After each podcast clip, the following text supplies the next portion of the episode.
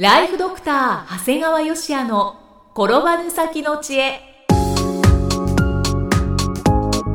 ビジネス勉強マネープラン。介護ライフワークバランス。この番組では認知症専門医であり経営者でもある長谷川芳也が人生を10倍豊かにする知恵をお届けします。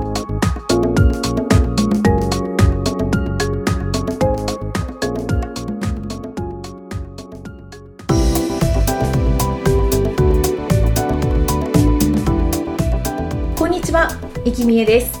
ライフドクター長谷川芳也の転ばぬ先の知恵。今回は第48回目です。長谷川先生、今回もよろしくお願いします。お願いします。さあ今回はどのようなお話でしょうか？えー実はですねあの平成25年8月9日に出た判決なんですがはい。平成19年12月7日91歳の認知症患者の A さんが徘徊した上線路内に立ち入り列車にはねられ死亡。遺族に720万円の損害賠償を命ずるという判決が下りました。というお話をしたいと思います。はい。これねいわゆる JR 東海なんですね。だからまあ実は僕らの地元の近くなんですけども、JR 東海列車事故判決認知症患者の遺族に損害賠償、まあ、こんだけ見るとうーんって感じなんですね、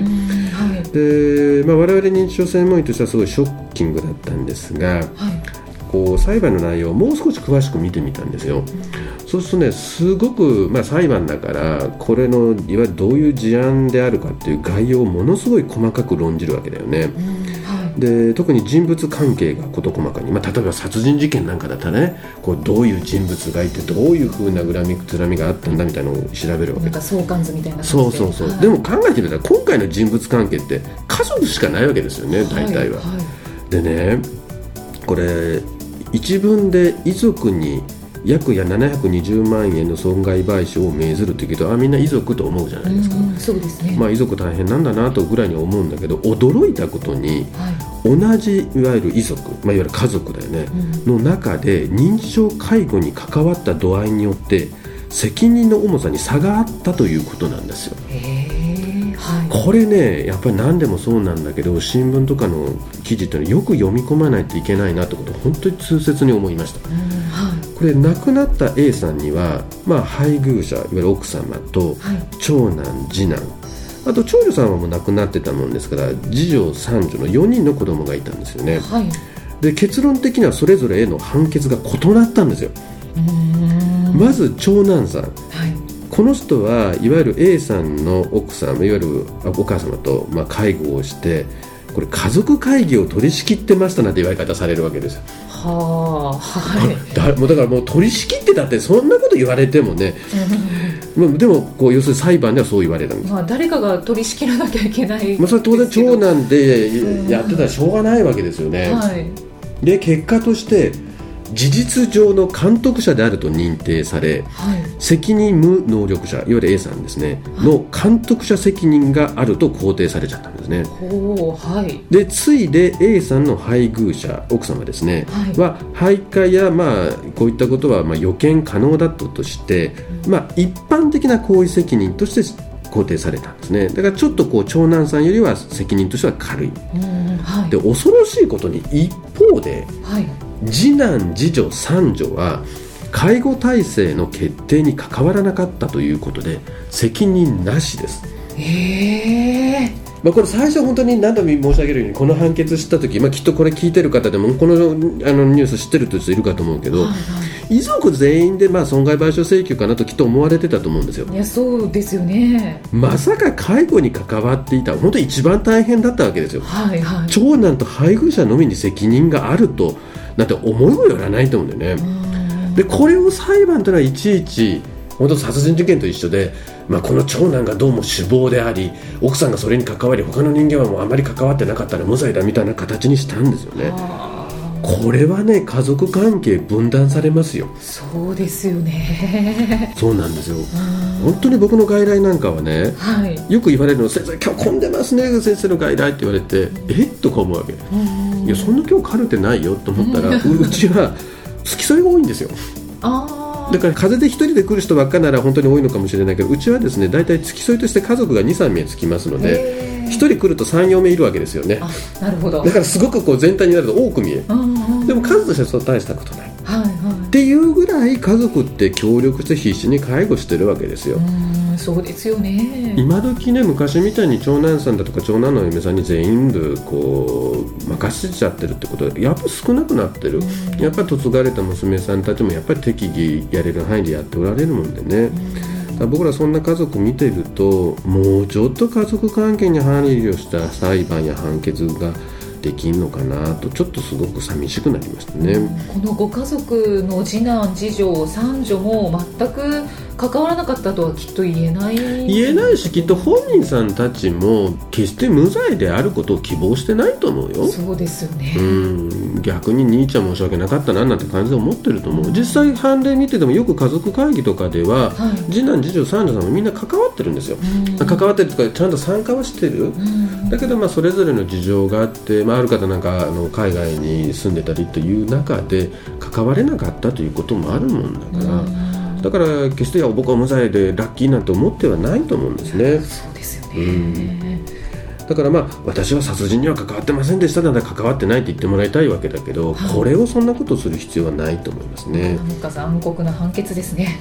うんまあ、ただ、これをちょっと医者の専門医の立場で見るとね、はい、まあ、ちょっとこれ硬い話になるんだけど、まあ、皆さんもちょっとあのいつこういうのに関わるか分かんないから知ってかれるといいんだけど、はい、A さんは84歳で認知症を発症しました。でその2年後に介護度1が認定をされています、うん、でその後ですね、えー、入院をしたことでさらに認知症があって要介護度が2となって、はい、まあ、週6回デイサービスを利用、うん、しかしその後認知症がさらに進行し89歳の時には徘徊介護への抵抗が出てきて介護度も4になると。これはね実は我々専門医からすると典型的なアルツハイマー型認知症の経過なんですよね、はい、これそんなんで診断できるのと思われるかもしれないんですが、うん、まあ、80歳を超えて発症している点や、まあ、89歳でも徘徊するほどの運動能力が維持されているという点が、まあ、これはもう患者さん診察しなくても、うん、まあ、元気でテクテクアルツハイマーの典型なんですよね。はい、これが他の原因の場合だとこの徘徊ができないぐらい運動機能が落ちるんですね。うんで最初の段階は、えー、単なる物忘れを中心とするいわゆる中核症状という段階で、はい、この段階では介護度も1から2なんですよね、だからこの段階は家族もねあんまり困ってないんですよああ物忘れ程度だから、うん、物忘れで同じ話するぐらいだったら家族にもいわゆる実害、うん、実際的な害がないから、はい、まあ変なし最初の週6回デイサービスを使っていてまあなんとか家で見れますよ、まあ、デイサービスうまく6回使って時々ショートステイなんかでも使えば、まあ、これぐらいなら家で見れますよなんですね、はい、ただ気をつけていただきたいのは89歳になった時に我々でいわゆる周辺症状はい、中核の周りの周辺という意味で周辺というんですが、いわゆる徘徊だとか介護への抵抗が出てくるんですね、はいはい、この頃になると A さんはねこう門扉を叩いたり、うん、もう塀を乗り越えて無理やり外出ようとかしてるんですね、はい、まあ、この時点で要介護4というのは極めて妥当なんだけど通常こういった周辺症状が出現すると家族への実害が出てくるんですね。だからこうなると、はいもう我々からすると自宅での介護は困難ですよってことになるんですね。ただ今回のケースでは家族はここで重大な間違いを犯しちゃうんだね。はい。ここで家族会議で入所が当然検討されたんです。もうこれじゃ家が見れない。でもそこで、まあ、家族のちょっと間違った知識で入所で A さんがさらに混乱するんではとかすぐ入れる施設がないといった理由でまあ、このまま家で見ていきましょうって決断をしてこの9か月後に今回の事件が起こったんですね。あそこでちょっとこう、まあ、迷いというか、はい、どうしたらいいんだろう？でも入所したらまた迷惑かかるかもしれないしとか。ここでもし僕が主治医ならこの患者さんのこの状態での在宅生活は無理ですよって僕ならドクターストップをかけます。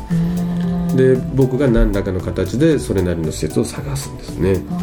ですやっぱり入所するべきだったということ。ですし、まあ、はい、今から僕ならどうするかって話をしますね、はい、これ私がやっぱ専門医としたらどうするかってまずまあ入所するかどうかという以前にまずこの徘徊だとか介護への抵抗といった周辺症状をまずコントロールしましょうということなんですね、はい、これ実は僕の経験だと3分の2はコントロールができます。はい、これは今いろんな薬が出てましてあのこの周辺症状をいろんな薬と組み合わせていくと大体3分の2はコントロールできます。ってことは3分の2の方は入所しないでも周辺症状だけコントロールできるというってことは家におれるということなんですね。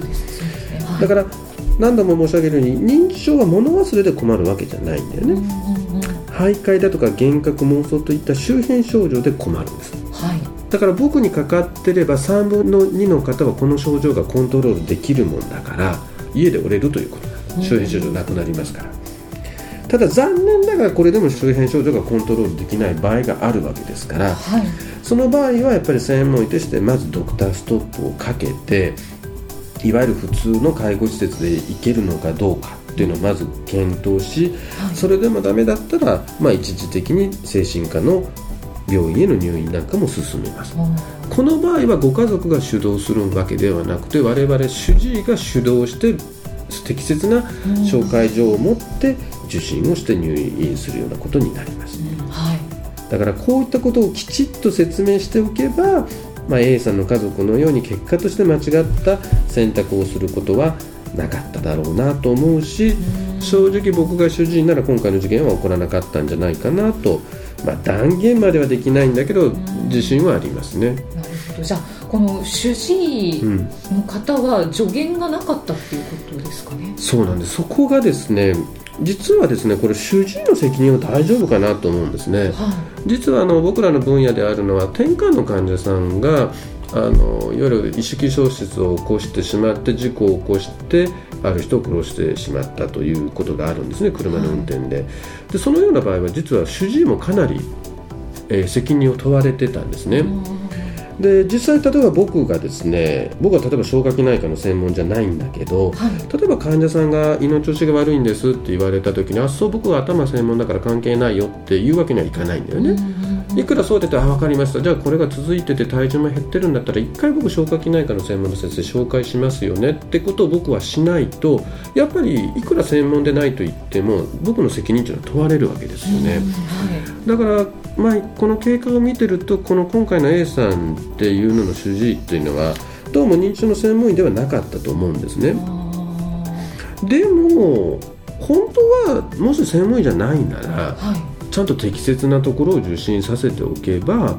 やっぱり同じような今回のような不幸な事件はなかったんじゃないかなということを思うんですね。そうですよね。だから僕らが見てる転換の患者さんの場合の主治医の責任を問われるというようなことから考えると本当はもう少し、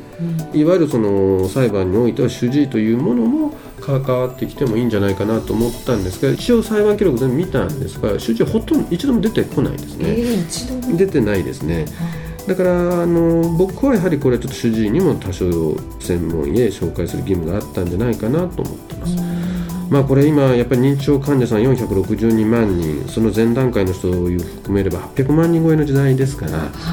い、もうやはり非専門医の方でも最低限の知識を持っていただきたいと思うし、これはねあの別に僕はいいけど他の人ダメって意味じゃなくて、はい、これねそんなこと言っちゃいけないんだけど医者ってね自分の専門のこと聞かれるとどんだけでも説明するんですよ。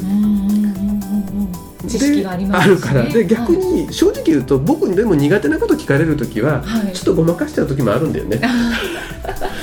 わからないと言わず。言わずに、まあ、ちょっと大体こう口を濁すぐらい。だから皆さんも病院にかかっていろいろドクターに聞いた時に本当にその先生が自信があったら絶対今節丁寧に説明してくれるんですよ。はいはい、でよく患者さんがあの先生なんかなかなかちゃんと説明してくれないんですよねっていう時はもしかすると意地悪なんじゃなくて、うん、その先生があんまり知識経験がないこともあるんです。でも言えないそうそう。だからまさか医者が「すみません僕認知症のことよく分かんないですから分かりません」とは言えないもんだからだから結局家族の方としてはなんかこう説明不十分でフラストレーションもたまるんだけどそういう時時はねもう自分の身を守るという意味でちょっとドクターを変えてみるのも手なんですよね。今の時代インターネット等でこう認知症の専門医探すことはできますから、はい、でちょっと変えてみるっていうのもねあの皆さんが生きていく中の知恵ではないかなと思ってます。ありがとうございます。いや本当になんか今回のこの判決お話しいただいた判決はなんか腑に落ちない判決ですけれども、はい、まあ、でも今後はこういうことが起きる可能性というのはどんどん高くなるわけですよね、ねはい、ですから今長谷川先生がおっしゃったようにちょっとドクターを変えてみるとか、うんうんうん、そういうことも大事ですしもう判断に迷う場合は本当にこう認知症専門医って名乗ってっている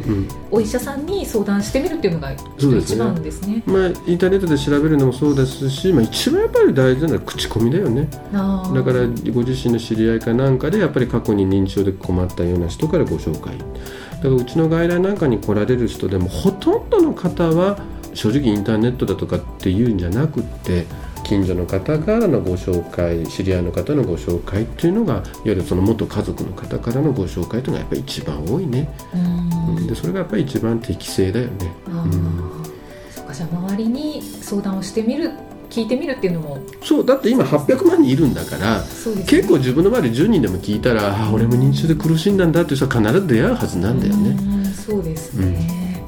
うん、皆さんぜひこの知恵を使ってください。長谷川先生今回もありがとうございました。ありがとうございました。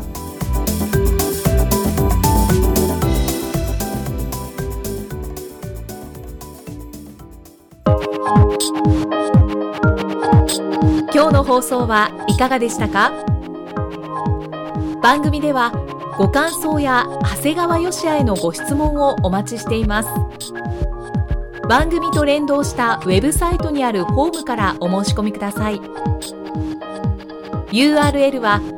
http コロンスラッシュスラッシュ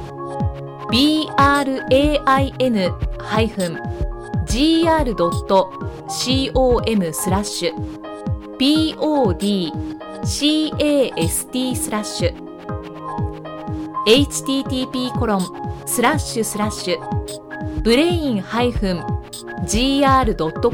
スラッシュポッドキャストスラッシュですそれではまたお耳にかかりましょう。この番組は提供ライフドクター長谷川義也。プロデュースキクタス。ナレーションは生きみえによりお送りいたしました。